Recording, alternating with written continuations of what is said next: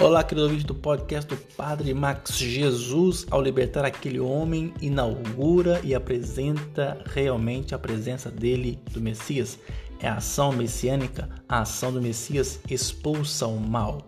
Vivamos também a nossa autoridade de filhos de Deus e expulsemos os males que estão à nossa volta. Assim, a liturgia do dia de hoje. Deus abençoe a todos.